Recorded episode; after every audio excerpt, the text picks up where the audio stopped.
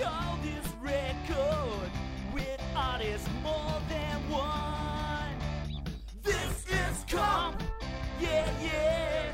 This is comp, yeah, yeah. This is comp, yeah, yeah. This is comp. Hello, and welcome to This Is Comp, a brand new series of Discord and Rhyme minisodes where we crawl through various artist compilations, song by song. I'm Rich Bennell, and I'm here with. Amanda Rogers. Phil Maddox. That's right, just three of us. These are leaner and tighter episodes than the normal ones, something more bite sized as sort of a sorbet between the more full length extravaganzas that Mike so gracefully puts together for us, and love him we do for it. Prefer to think of them as fun sized because they're Yeah. fun. Yeah, sorbets are fun too. Yeah, that's the goal anyway. Anyway, so the idea behind uh, this is comp. It's sort of a way to fit in our old friend, various artists. Compilations help music geeks engage with entire subcultures and, and bands who just never put out a great album, and there are a lot of those, trust me.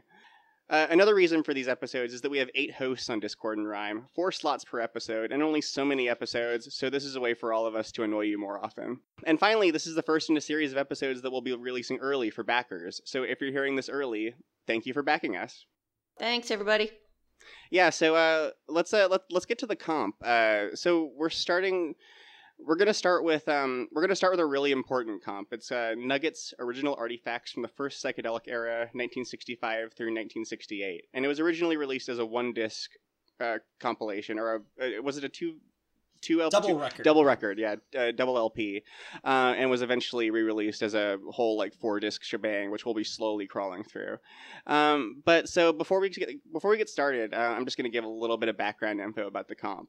So basically, this is the only possible comp we can start with because it more or less invented the various artists compilation as we know it, and has honestly had a major influence on music itself. And and it says something that when when scheduling this compilation, all eight of us at Discord and Rhyme just jumped in and like you know you know picked apart which episodes we wanted to be on because we all know this compilation. It's it's like one of the uh, it- it's basically like one of the bibles of music nerddom. So some so some quick background. It was curated by Lenny Kaye, the future guitarist for the Patti Smith Group, and it was released as a double LP, as Phil said, by Elektra Records in 1972. Um, and it consists entirely of American psychedelic and garage rock singles released between 1965 and 1968. Um, now, Nuggets had an enormous influence on punk rock, and as well as the crate digging collector's ethos that would drive fu- future various artist comps and box sets, and just you know us in general as people. And from a historical perspective, each song is like a little time capsule from an era when everyone wanted to be the Beatles, or at least as famous as they were. Um, anyway, that's that's about all we need to say about the comp itself. Uh, do you have any Do you have any general thoughts about Nuggets, like uh, before we dive in?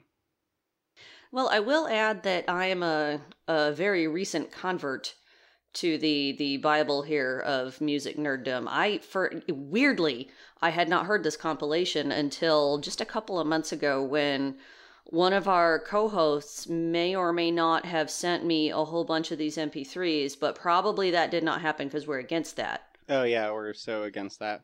Yes, no no illegal music trading, you guys. That's bad. Mhm. So I'm I'm a lot newer to these songs than you guys are, but I knew several of them just from having listened to oldies radio as a kid. So this is not totally new territory, but I don't know the whole thing forwards and backwards the way you guys do. So this has been really fun for me to finally hear all this. And I'll point out, like, I love this set. I've had it for a long, long time. But uh, Rhino Records, who uh, were the people who originally released this box set, put out a bunch of other similar sets that are all worth, you know, listening to as well. We might talk about some of them at some point in the future, but they released Nuggets 2, which is garage rock from around the world, Children of Nuggets, which is uh, Nuggets influenced music from the 80s, Los Angeles Nuggets, which was 60s stuff from LA, San Francisco Nuggets, which was 60s stuff from San Francisco, and they're all four disc sets, and they're all well worth your time, even if not all the songs on them are very good. Digging through kind of a lot of the trashier songs is a lot of the fun, which is why even if we like kind of bag on a song, like it's still fun to listen to them. So I have a great deal of love for this whole compilation, even when I'm making fun of one of the songs for sucking. Yeah, and as you'll hear, there are a lot of songs worth making fun of, and we love every one of them. Um, yeah, and uh, just to just to touch on Rhino Records for a second, uh, it, it even goes beyond the Nuggets compilations. When we were looking up potential comps to include on this uh, sub series, their name just comes up over and over and over again. They are just amazing. Right, yeah, they also did uh, No Thanks, the 70s Punk Rebellion, I think. Uh, Left of the Dial, Dispatches from the 80s Underground. I have those too. They're extremely great, especially the uh, Left of the Dial 80s one. I would recommend that one highly. Yeah, and uh, one kiss can lead to another, a girl group comp that comes in a hat box that my laptop is currently sitting on as we speak. Phil, you should definitely not upload that left of the dial compilation. Mm-hmm. No, of course not. I should that definitely. would that be would be very I should- I bad should- behavior. I should definitely not upload the girl groups one either. No, you should not do that. Ah, okay, enough enough of this thievery. Let's uh let's start the compilation. Um, so the first track is uh the Electric Prunes with "I Had Too Much to Dream." Parentheses last night.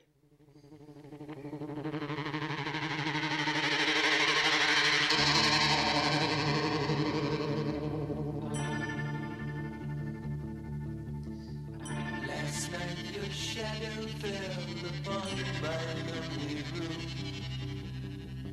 I touched your golden hair and tasted your perfume. Your eyes were filled with love way they used to be. Your gentle hand reached out to comfort me.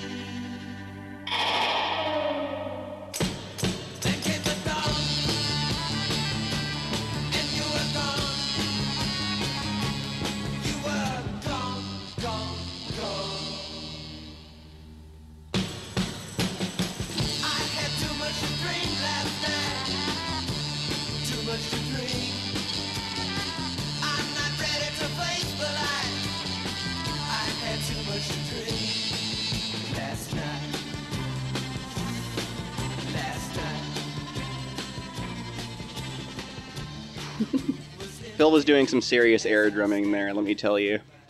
So, I Had Too Much to Dream last night was released in November 1966 and uh, hit number 11 on the Hot 100 and uh, was actually a minor UK hit as well, hitting number 47. Though I guess that means that it didn't get to be on top of the pops. Um, so, so these guys were from the San Fernando Valley in Southern California, and uh, they originated from a surf rock group called the Sanctions.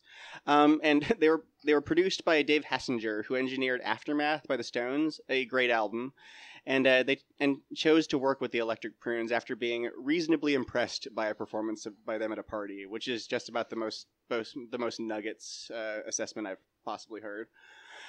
Um, and uh, yeah, so uh, as you all heard, it's it opens with a pretty awesome oscillating reversed guitar. Um, and uh, there's some interesting background to that. Uh, it originated from the rehearsals where guitarist Ken Williams, who, as far as I can tell, is not the same Ken Williams who founded Sierra Online, recorded with a 1958 Gibson Les Paul guitar with a Bigsby vibra- Bigsby vibrato unit. And um, so, from an interview with vocalist James Lowe, the studio was in one little room and the console in another. To save to save money, they flipped the tape over so we could record going the other way. We could hear the tail end of this other song playing backwards because it was turned up so loud. It sounded like an airplane landing in the studio. We all said, "Wow, what was that? That was great.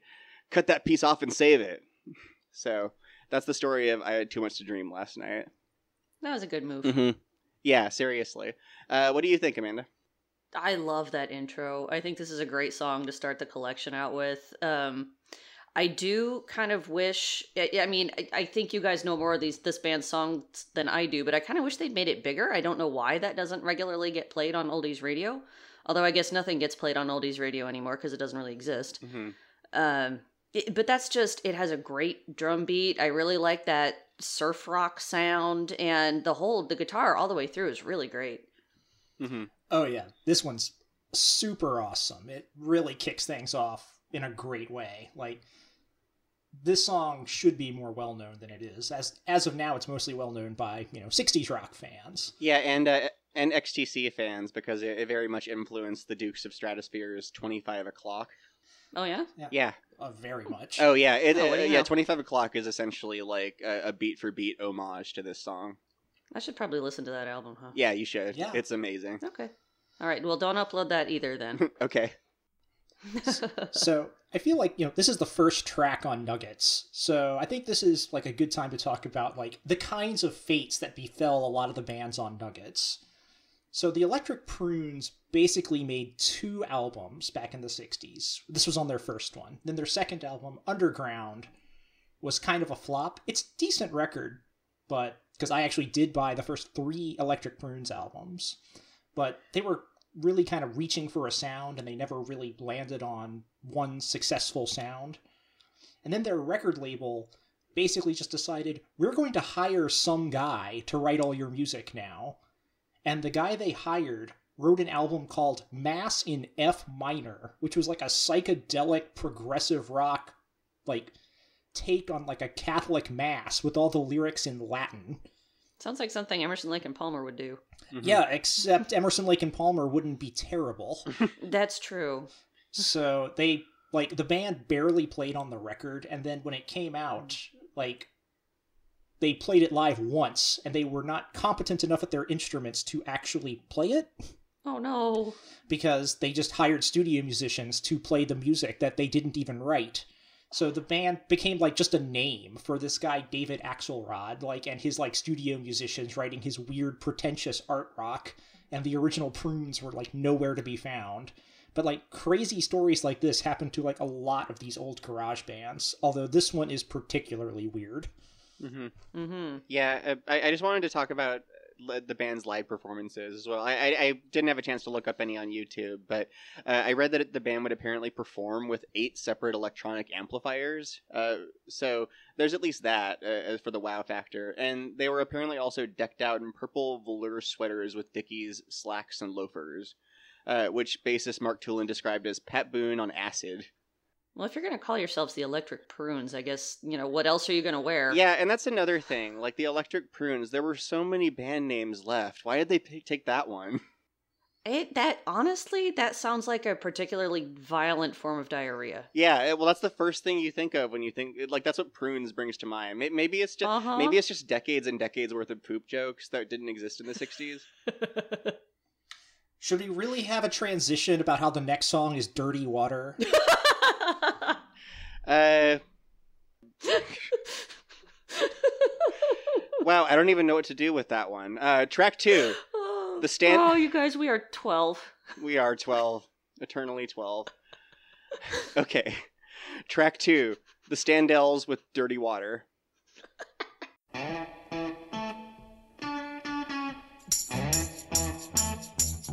I'm gonna tell you a story.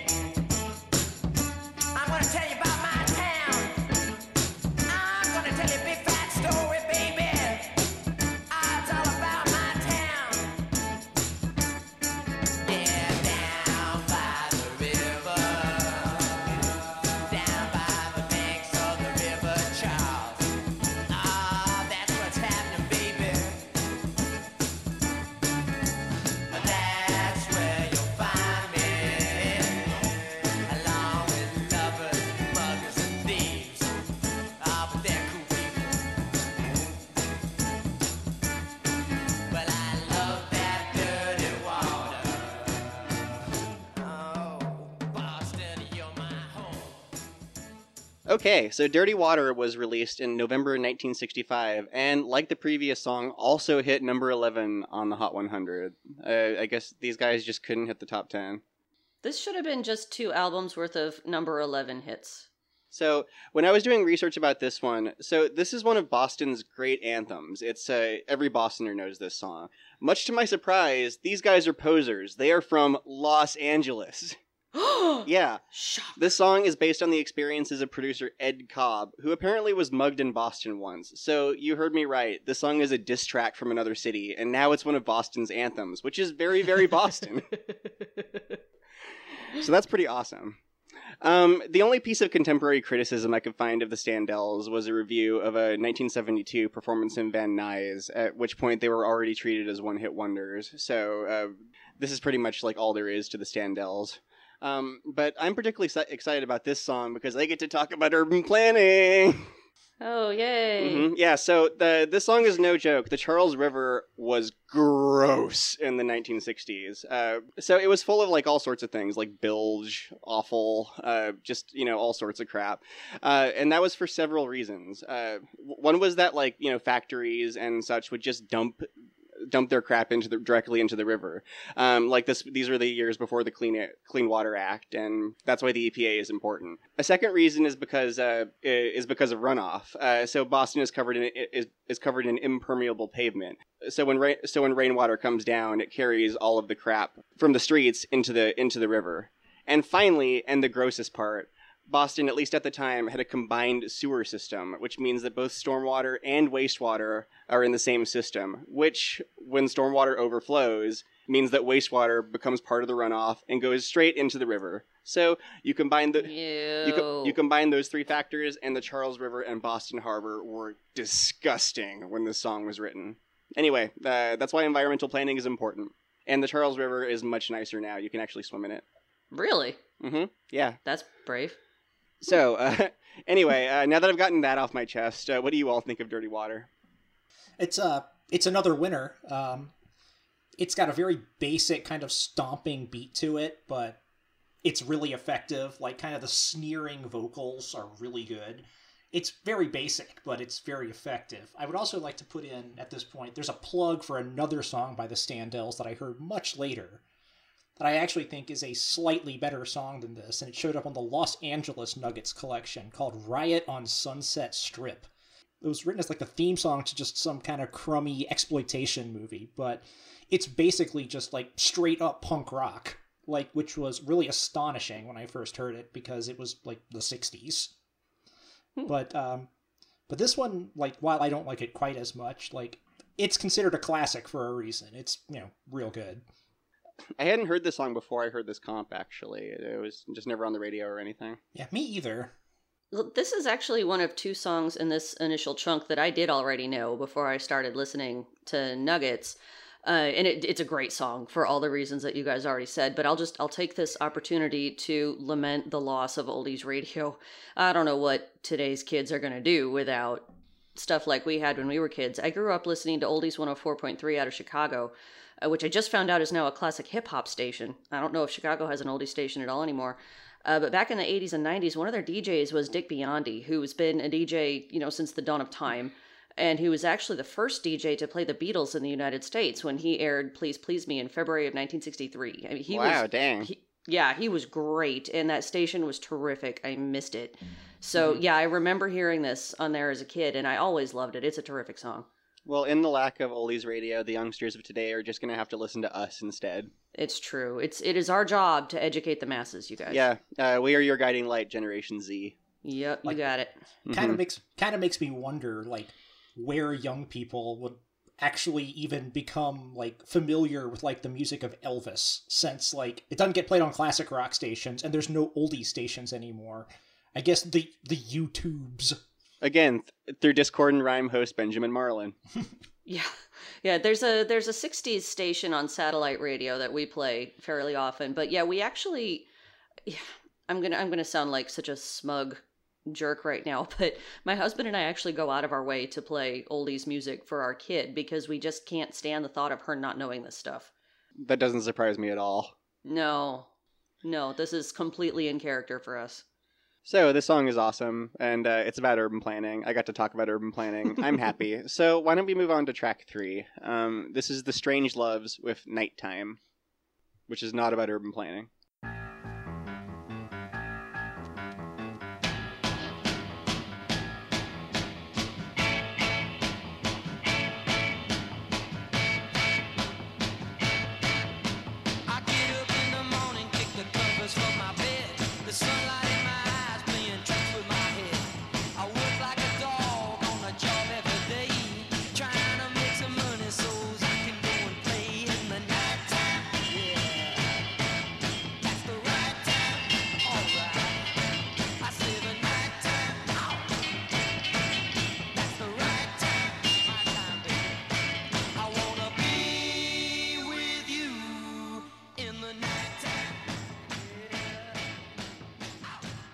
Okay, this was released in 1965 and hit number 30 on the Hot 100. Um, and so, I love the matter of fact Wikipedia entry for this band.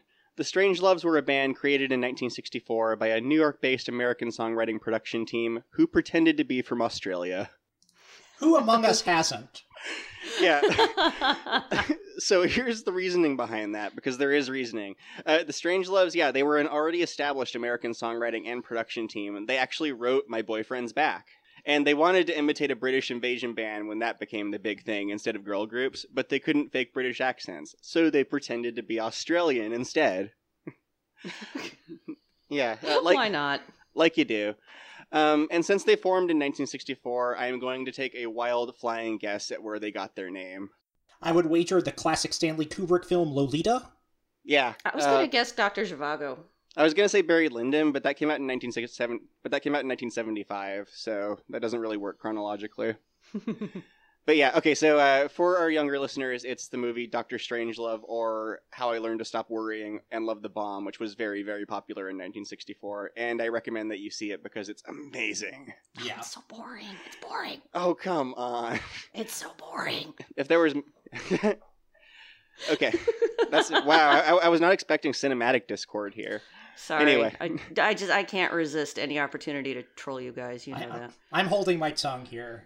in, in, in the name of keeping this moving along. Okay, so uh, this isn't essential nuggets, but I like it. I, I mean, these guys weren't garage rockers, and you can tell, like, with the production, there's kind of a mixture of density and clarity to it that you only get from seasoned producers. Or maybe I'm only thinking that because I know they're producers. I don't know. What do you guys think? The song has a very deliberate arrangement. It's really interesting because it starts with just, you know, the right on the beat thump, thump, thump, and you get that piano kind of dun dun dun dun dun dun dun dun dun dun dun dun dun dun dun bow bow with the guitars, and it just builds everything. It seems like it's a really well constructed song. It's very simple, but like it's very deliberate, like very well written. So I I get that, like how you can hear how it was put together by people who definitely knew what they were doing, not just people slamming on instruments in a garage somewhere. But yeah, I would agree with uh, your statement. It's not one of the essential tracks here, but you know, definitely a good song. I definitely enjoy it. This one feels to me like a weaker retread of Dirty Water. To be honest, it's that same kind of thumpy beat, and you're right that it's very well written and expertly composed, but I feel like the execution is not as good as it could be. Like they're trying hard and they're decent songwriters, but it's just not up to the same level as the very similar song that came before. hmm Yeah, it's No My Boyfriend's Back. Or yeah, not even Mhm. that. Yeah, and uh, the other thing I wanted to note about the Strangeloves is that they're uh, much more famous for "I Want Candy," the original version, before it was turned into a gross jailbait anthem by Malcolm McLaren and Bow Wow Wow. Uh, but we'll hear we'll hear back from the Strange Love song in a few discs. Not the um, rap track cut by MC Pee Pants. I have never heard of that.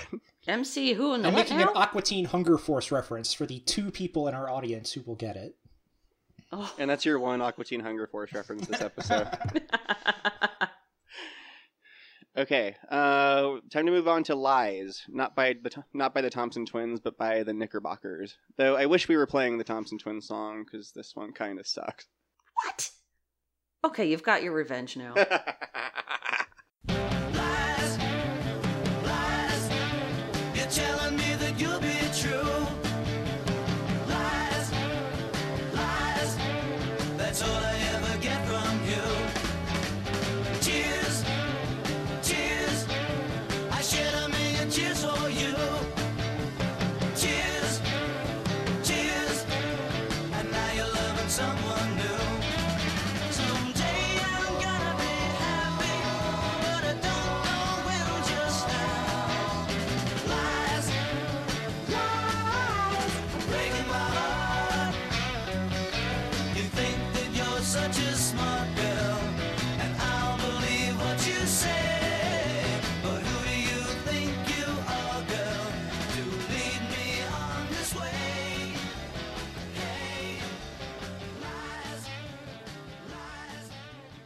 Okay, Lies by the Knickerbockers. Uh, so this was released in 1965, beginning of the Nuggets uh, time frame, and hit number 20 on the Hot 100. Uh, probably because people just assumed it was the Beatles and like called in and requested it.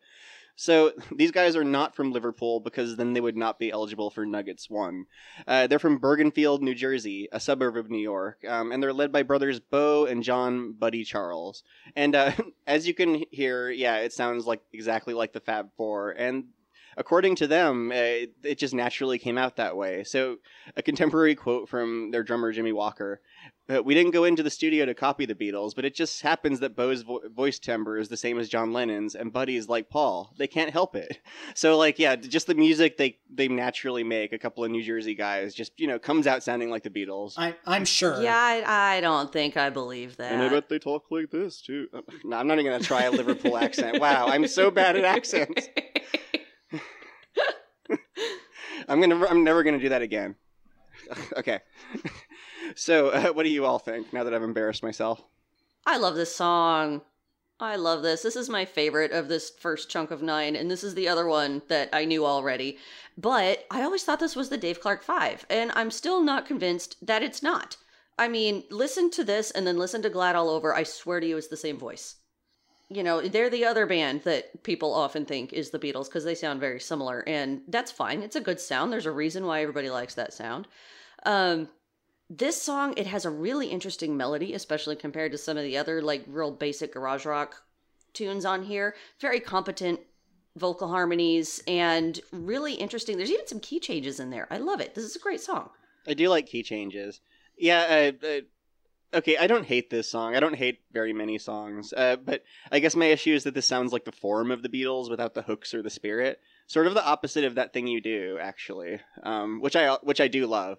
Uh, I guess it's just I don't know. It's it when you're playing in the Beatles ballpark. It's just it, it's it's tough to it's tough to play there. Like that cold start is just know she loves you. I feel like this is of comparable quality to like I don't know an album track on "Please Please Me" or with the Beatles or something like that. Hmm. Not as good as "She Loves Yeah, You" or that's anything, true. but I but like it sounds like something off of those records. With like kind of the key difference to me being that you know the Beatles had George Martin to like you know make everything Mhm. real clean, whereas uh, the Knickerbockers here it's a lot dirtier and rougher, which kind of gives it its own identity. Like I like it. I think it, Mhm. it sounds like an early Beatles song, but kind of rougher. Which, I mean, it w- I wouldn't mistake it for one of the classic Beatles songs, but it's dang catchy, and I like this song a lot. oh yeah Yeah. it's true. I guess like saying you know it's not as good as she loves you is kind of unfair. Plus, Amanda's been staring daggers at me since I started like it's true hating on this song. Yes, Um, slot true. this somewhere onto Yep. "Please Please Me" and like just as a random album track, and I think it would sound real good. oh yeah mhm.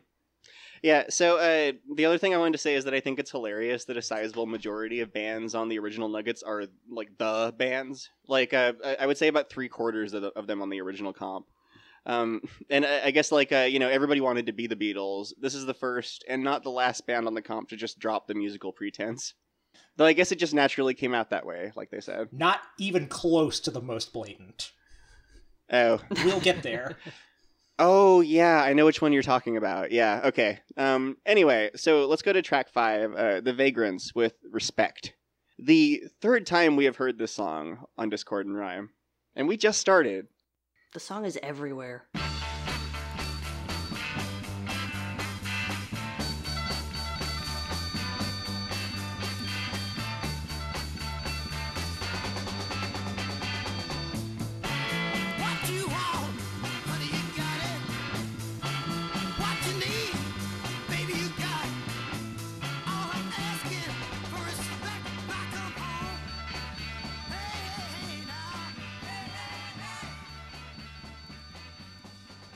Respect by the Vagrants did not chart.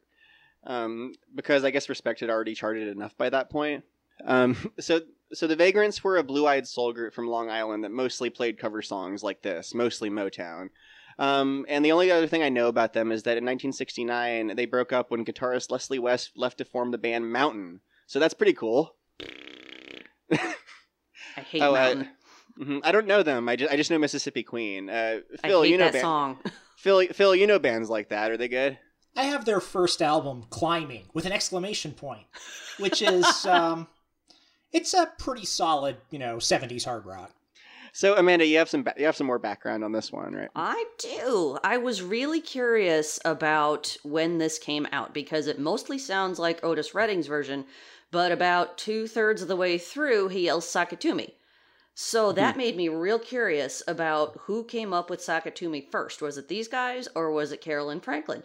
So I spent a good 45 minutes Googling this because shockingly, various discography sites are not real concerned about tracking the exact month obscure non hits came out in the 60s. Uh, but I finally found out this single was released in March 1967. This was a full month before Aretha's single came out, but it was after the album was released. So most likely they heard hers and just, you know, threw that line into the Otis Redding version. I mean, who knows why. Um, this was a hit on the East Coast, uh, probably until Aretha's single came out and obliterated all competitors. Uh, but it, it did, it had its day in the sun. Just a little bit of sun anyway. Yeah, it, I, I guess uh, so. It didn't. That's one reason it didn't chart. Uh, is I guess it was more of a localized hit, like Yeah. uh, just yeah, East Coast, Long Island, just uh, yeah, local band done good. Yeah.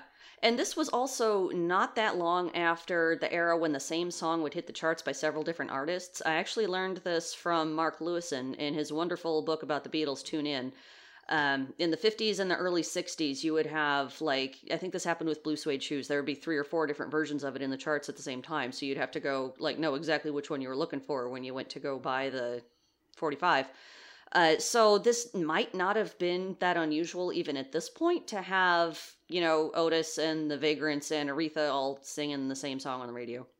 Yeah, I was orig- I originally thought like, oh, why would you do Respect? It's already famous. But yeah, as as you said, uh, this came out before Aretha's version, and yeah, this was just a pretty common thing to do with an awesome song in the 60s my opinion, like it's it's one of those covers. Like it really doesn't add much to Otis Redding's version. It's basically the same arrangement, like the same Mhm. everything, except the singer's good, but he's not Otis Redding. The musicians are not as tight as the people on the original recording. It's one of those recordings like it's the kind of cover where I'm like, it's good, but why? Like I could just listen to Otis Redding's version, and if I want to hear the song redefined, you know, Aretha's version is right there. So this sounds good. It's a good song performed well, but it doesn't strike me as being particularly necessary for anyone to hear. Yeah, I think this was just like a song that a Long Island cover band played as part of their repertoire that got released as a single, and just uh, that's about it, honestly. Yeah, I mean, it's interesting in a, oh, okay, I Mhm. guess that happened Right. kind of way. But yeah, it's not really vital to anybody's I- collection. I, I think I still like the way I describe things like this. Good, but why?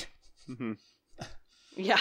Okay, we've all been waiting for this one. Let's move on to track six Mouse's a Public Execution.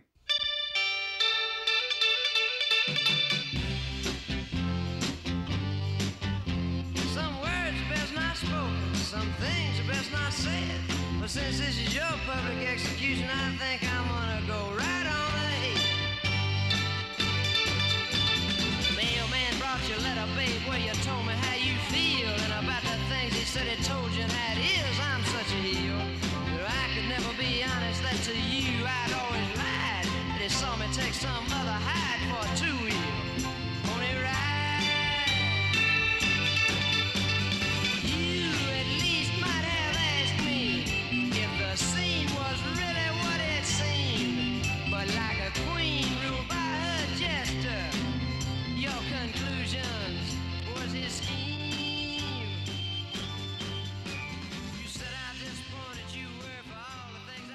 All right, that is a particularly memorable one. So yeah, there's a lot of um, kind of off-brand uh, imitations of other artists on on Nuggets, and this is one of the most blatant of them. So this was released in December 1965.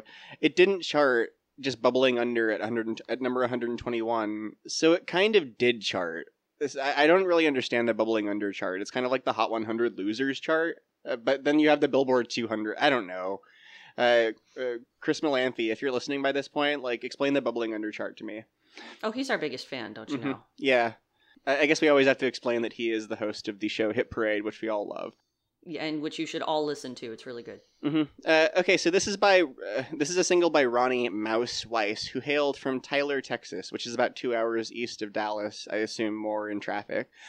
Um, he recorded and produced this song on his own, and then he went on to tour with an expanded band called Mouse and the Traps. I don't think we haven't we haven't said it we haven't said it yet. Yeah, he um this sounds like Bob Dylan. Let's just get it out. Let's just get it out there. Specifically, it sounds almost exactly like Positively Fourth Street, a song they're blatantly copying. Yeah, we would normally include a clip of Positively Fourth Street here, but uh, this is comp is going to be pretty clip light because we're trying to keep it short, or at least as short as we can possibly do when we're this long winded. If you don't know Positively Fourth Street, you've got YouTube. Yeah, so the, to me, this is the musical equivalent of those off brand, not as good Froot Loops and Cheerios you see at every big box supermarket. The ones in the big bags down on the bottom Mhm. shelf. Yeah. Like, I'm going to disagree with you on that because, like, those are just as good tasting as, like, the regular Froot Loops, and they're cheaper. Whereas this sucks, as opposed to Bob Dylan, who doesn't suck, and if you bought the single, it would have cost you the same amount of money. Do not disparage cheap cereal. I, I, I did not know you were such a big cheap cereal fan. Wow, what's your favorite one? Ooh, I don't know. I'll, you'll, I'll, I'll get back to you. I I don't know. We're being silly on this one because it's a silly, silly song. It, like It it's is. hilarious to me that it existed. It's like raw capitalism right there. Just like these big bands were like hitting the scene, or bi- bands and artists in the mid '60s, and just like leagues and leagues of imitators everywhere. That's why I love Nuggets. The fact that something like a public execution exists. Yeah. I will say though that I like that opening guitar lick a lot. Oh, yeah, that little. Um, Yeah, it sounds a lot like some of the bluegrass music that was coming out in the '60s. Like if you listen to uh, like the, what the Dillards were putting out in that era. Um, I don't know if. Yeah. Okay. Just cut me off right there. I'm I've, I'm done talking. Okay, uh, I think we're all done. I think we're all done talking about a public execution. So let's go to track Yeah. seven, uh, the Blues Project's "No Time Like the Right Time."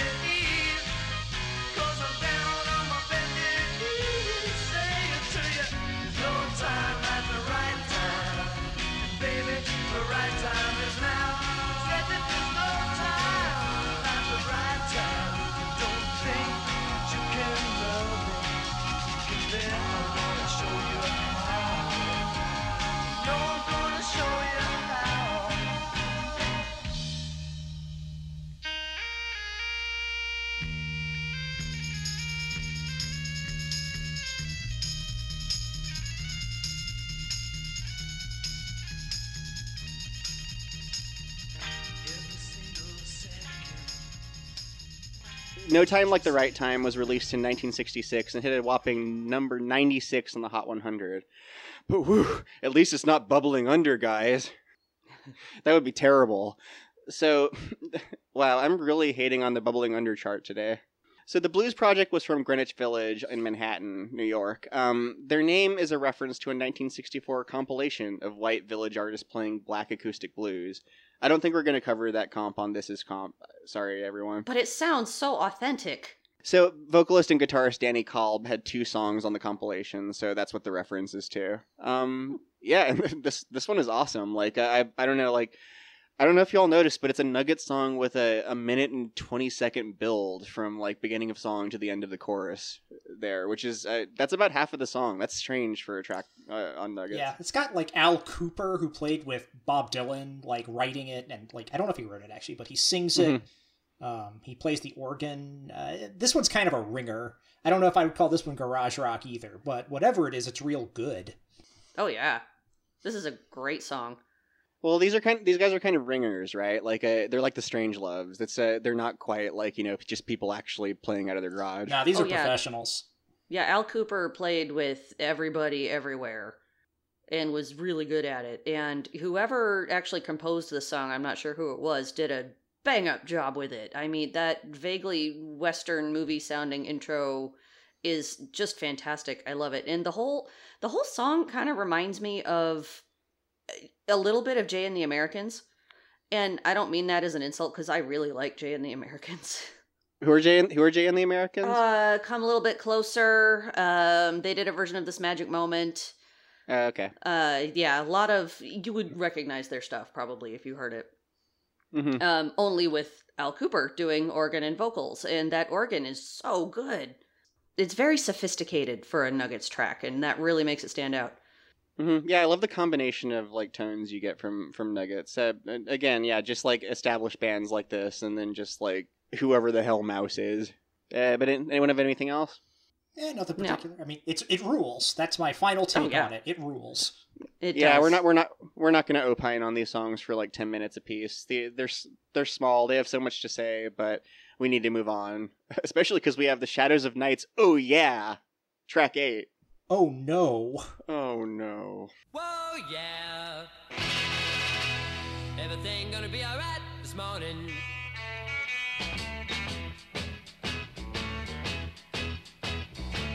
I got a little woman, she in the town. She says she loved me, but best of all, she's my woman, my all, all. She's my lover, yeah, she's my all. We run around, have a lot of fun. She whispers my ear and say, Oh, you're the one. Said, Oh yeah. Said, Oh yeah. Said, Oh yeah. Oh yeah. Picks up a telephone, call pilot home.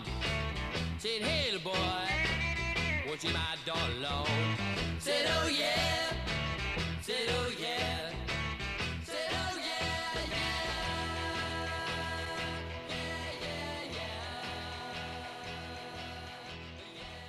So after the polished professionalism of no time like the right time, we get oh yeah, oh yeah. Uh, we, you, we, already, we already put you through that. I don't need to sing it for you.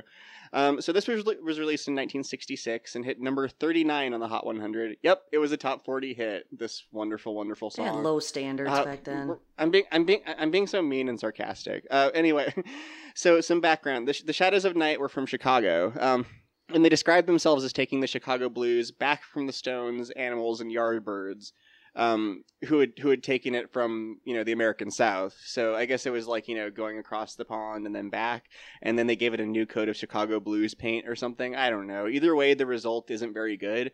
And this band appears three times on Nuggets. The other two songs are also not very good, and you're going to hear us talking about Mhm. them. Yeah, I don't know. I, I, am- I am kind of glad that this comp includes all of the awful garage rock too. Like you really get a sense of the breadth of the culture. Oh no, I wouldn't want it any other way. I want these bad songs. oh yeah. Yeah. Oh, oh yeah. oh yeah. I need to stop singing. So these guys also have a real good description on Wikipedia. It says at the time they first started recording, the band's self description was as follows basically what Rich said. The Stones, Animals, and Yardbirds took the Chicago blues and gave it an English interpretation. We've taken the English version of the blues and re added a Chicago touch. To which noted rock critic Richie Unterberger commented, The Shadows of Knight's self description was fairly accurate. Uh, that, that, that's that's that's like uh that's like being reasonably pleased with the uh, uh with the electric. yeah, he, he's very carefully not editorializing on that. hmm Yeah, I uh, another another Wikipedia thing I love, and we're not just researching on Wikipedia, listeners. I promise, uh, but it's it's hard not to Mhm. sometimes. Uh, the the past members section for Shadows of Knight contains thirty six people, as uh, as the vocalist Jim Sohns has carried on the band's legacy under various lineups, just basically like since the '60s. We're approaching the fall levels, except it's the shadows of Knight. So we had an off-brand Bob Dylan earlier. Now Jim Sohns, I feel like, is an off-brand Van Morrison, which kind of makes sense. Since their their first hit was a cover of Gloria, and I guess he said, you know, "Hey, that this this works for Van Morrison. I'll just try and be him. And it, meh, I don't mind this song, but it's not that great, and it's two minutes and forty nine seconds long, and that is too long. Yep. I mean, I like the sound of like pretty much all these garage rock bands just because I really like that kind of raw, like electric guitar and pounding drum sound, which carries it through even when the songs themselves are awful, like this one is, because this song does nothing at all. It just does over and over again Mhm. for three minutes, and it's hilariously half-assed.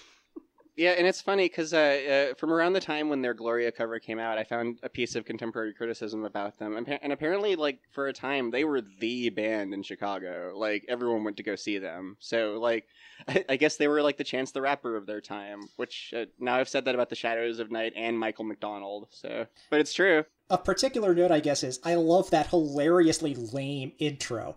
Oh yeah, everything gonna be all right. I did not do Oh, it yeah. considerably worse. hmm No, Oh, you, yeah. that was pretty spot on, I'd say.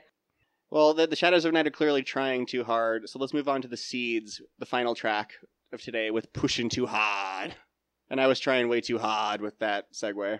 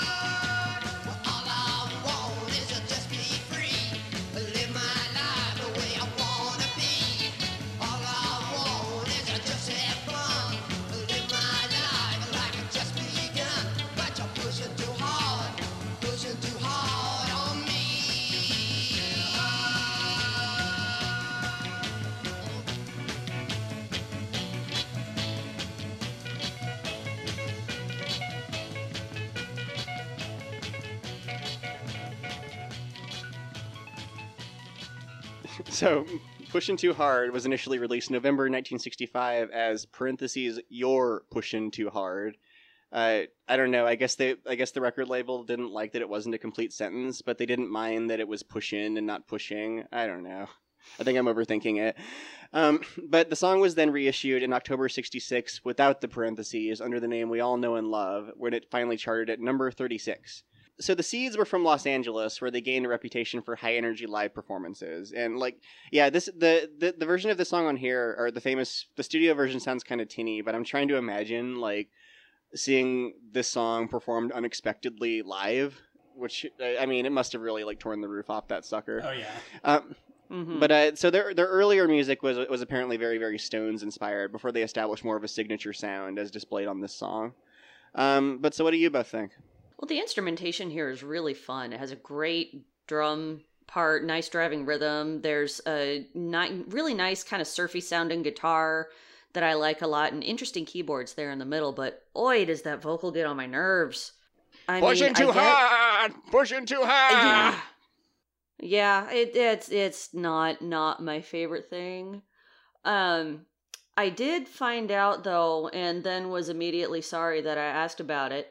That this is referenced on Frank Zappa's album Joe's Garage.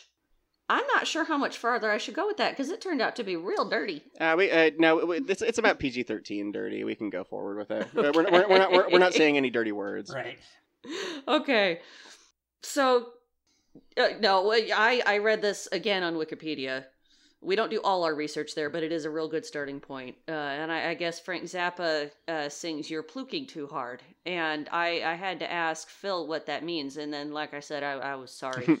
Yeah. So Phil, It comes from a sequence in which the titular character Joe is having sex with some kind of robot who informs Joe that he is, quote, plooking too hard on him.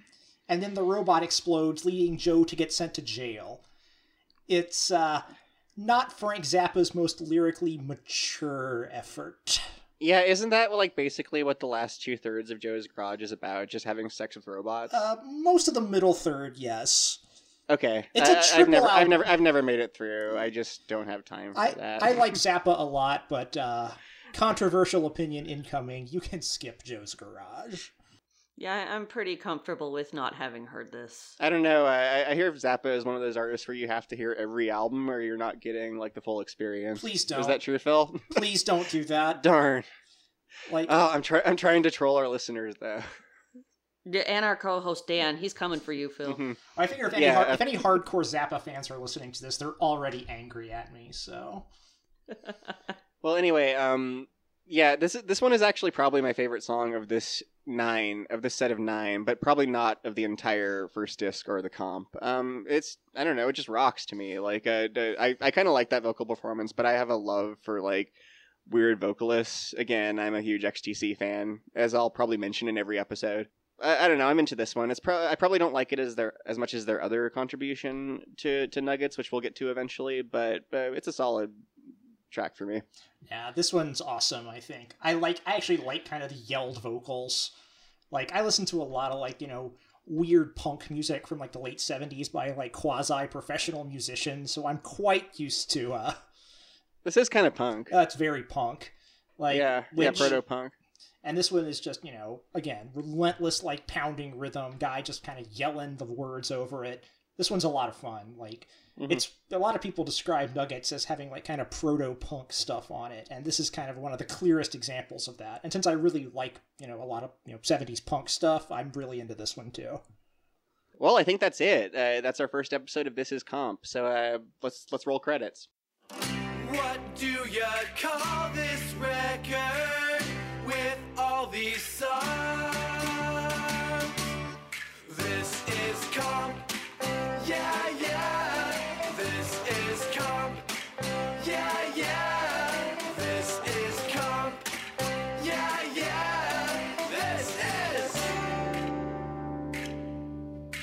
Thank you for listening to This Is Comp, part of the Discord and Rhyme podcast. If you'd like early access to these episodes, visit our Patreon at patreon.com slash discordpod and pledge at the $5 level. Our opening theme is performed by the Hector Collectors, and you can find more of their music at thehectorcollectors.bandcamp.com. The closing theme you're hearing right now is performed by Kenneth Kraylie, and you can find his own music at kennethkraylie.bandcamp.com and his band Casinos at casinos.bandcamp.com. Music for the theme was originally composed by Andy Partridge of XTC, with new lyrics by Adam Smith. Visit our website, discordpod.com, for show notes and a list of upcoming episodes. You can follow us on Twitter at discordpod. You can follow Rich at Zonetrope, follow Amanda at Magnetic Ink 67, and follow Phil at PA Maddox. See you for the next batch of nuggets, and be ever wonderful.